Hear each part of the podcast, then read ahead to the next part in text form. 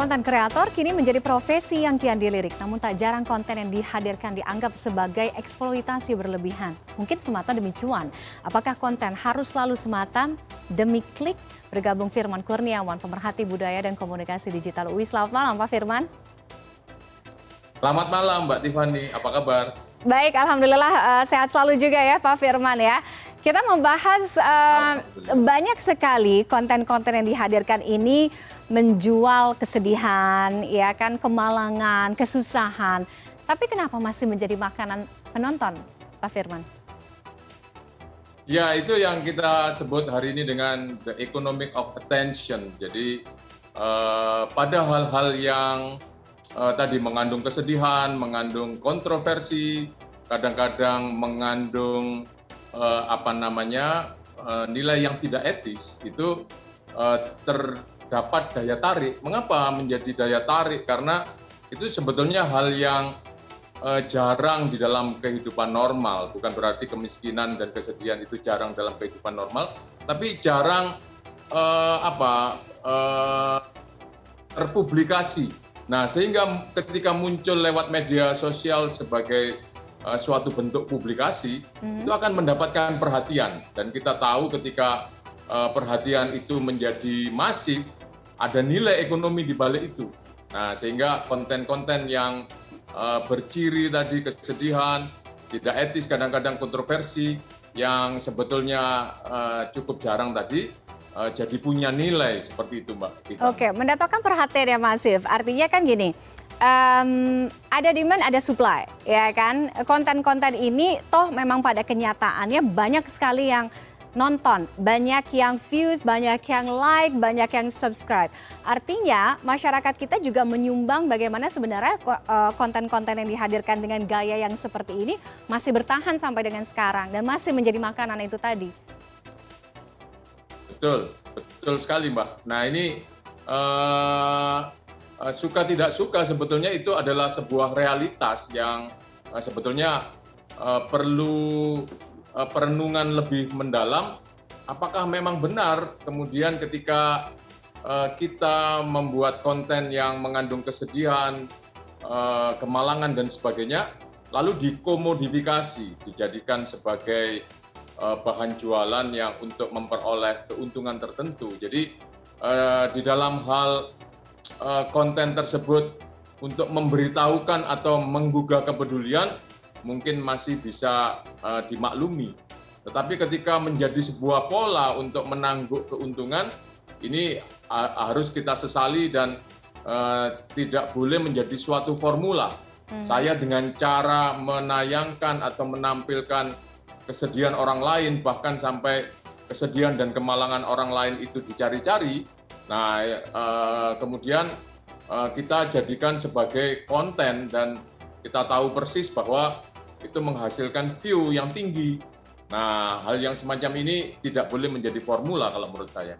Oke, nah um, apakah ini juga masuk uh, dalam bagian sebagai konten kreatif, Pak Firman? Uh, di dalam hal mencari sesuatu yang berbeda, uh, boleh masuk ke dalam uh, spektrum kreatif. Uh, hmm. Kalau kita mendefinisikan kreatif itu kan cara melakukan sesuatu atau cara memecahkan sesuatu uh, dengan cara yang tidak uh, apa uh, template atau dengan uh, cara yang berbeda yang uh, bukan kebanyakan orang melakukan. Nah, uh, termasuk di dalam hal ini ketika misalnya konten-konten uh, itu uh, hari ini yang uh, banyak di buat orang adalah tentang makanan, tentang berwisata, eh, tentang kehidupan sehari-hari, ini mulai masuk ke ceruk yang eh, sangat berbeda. Nah, kita melihat suatu sisi lain. Nah, itu mungkin ada nilai kreativitas. Tapi ketika kita masuk tadi ke nilai kreativitas, memang sebetulnya ada batasan, mm. masih etis atau tidak memperlihatkan itu. Jadi tidak semata-mata karena jarang, karena uh, unik dan sebagainya, kemudian uh, kita uh, jadikan sebagai konten, kita publikasikan, uh, bahkan tadi menjadi tendensi untuk mencari keuntungan. Nah ini kreativitas yang salah tempat jadinya seperti Oke. itu. Um, poverty porn atau eksploitasi kemiskin, kemiskinan, uh, kemalangan, kesedihan yang kerap digunakan sebagai konten-konten itu tadi. Nah, apakah komunitas ini sebenarnya bertentangan dengan etika media itu sendiri, Pak Firman? Uh, uh, dalam hal apa namanya kita memahami media ini adalah agen untuk informasi bagi masyarakat. Uh, dia menjadi wadah untuk memberitahu pada masyarakat paling tidak ada uh, empat fungsi dasar dari media yaitu tadi menginformasikan kemudian uh, pewarisan nilai-nilai yang baik kemudian media juga bisa melakukan surveillance dan kemudian sebagai medium hiburan. Nah, tendensi adanya konten-konten yang berbeda, yang unik, bahkan tadi kalau kita sebut melanggar etika atau tidak sesuai dengan kepantasan, itu mungkin adalah suatu bentuk hiburan bagi sebagian orang, tetapi kita harus sadar bahwa itu adalah uh, dark entertainment, uh, uh, apa hiburan yang kelam, hiburan hmm. yang uh, tidak sepantasnya untuk dikonsumsi, sehingga uh, apa namanya tendensi untuk menjadikannya sebagai konten yang uh, dijual dan memperoleh keuntungan mm-hmm. itu harusnya dihindari. Uh, media justru kalaupun ingin menginformasikan adanya kemiskinan dan kemalangan untuk dientaskan bukan untuk menjadi bahan tontonan. Jadi uh, kita bisa membedakan itu menjadi hiburan atau menjadi uh, apa namanya informasi adalah ketika Eh, ada jalan keluar sebagai akhir dari produksi konten tersebut. Kalau sekedar orang, uh, oh ada ya orang yang uh, kemiskinannya seperti itu, ada ya orang yang ketika uh, kita beri hanya misalnya uh, pakaian baru begitu bergembiranya, kemudian di uh, shoot, kemudian disebarluaskan, kemudian menjadi hiburan orang.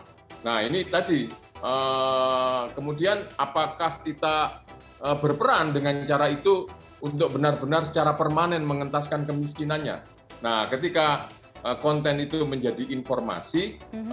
harusnya ada solusi bagaimana ketika ada apa kemalangan dan sebagainya itu ada jalan keluar bagi korbannya.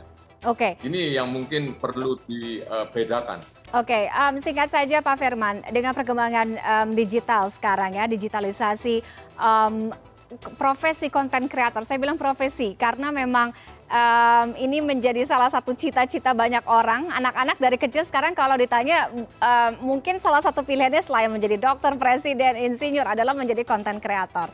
Ya kan. Nah, bagaimana Betul. menghindarkan uh, dark menghadirkan dark entertainment tadi seperti yang Pak Firman uh, sampaikan supaya nantinya tidak tidak jadi salah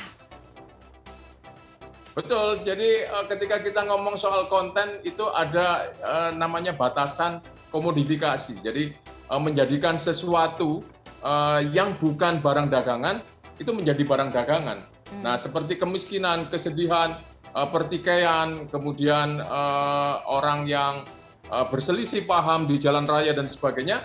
Nah, itu bukanlah sebuah konten yang harus uh, apa namanya dicari untuk diproduksi secara terus menerus agar menghasilkan perhatian yang akhirnya mendatangkan keuntungan. Nah kita harus tahu uh, batasan komoditas itu apa, etika komoditas itu apa. Tidak semua hal yang bisa dikontenkan itu hmm. layak untuk dikomodifikasikan. Seperti okay. itu, Mbak. Oke, okay, baik. Menarik sekali. Uh, mudah-mudahan mungkin ke depannya kita bisa membuka ruang diskusi yang uh, lebih panjang lagi, Pak Firman, karena waktunya sangat terbatas. Terima kasih ya. sudah bergabung dengan CNN Indonesia Connected malam hari ini. Selamat malam.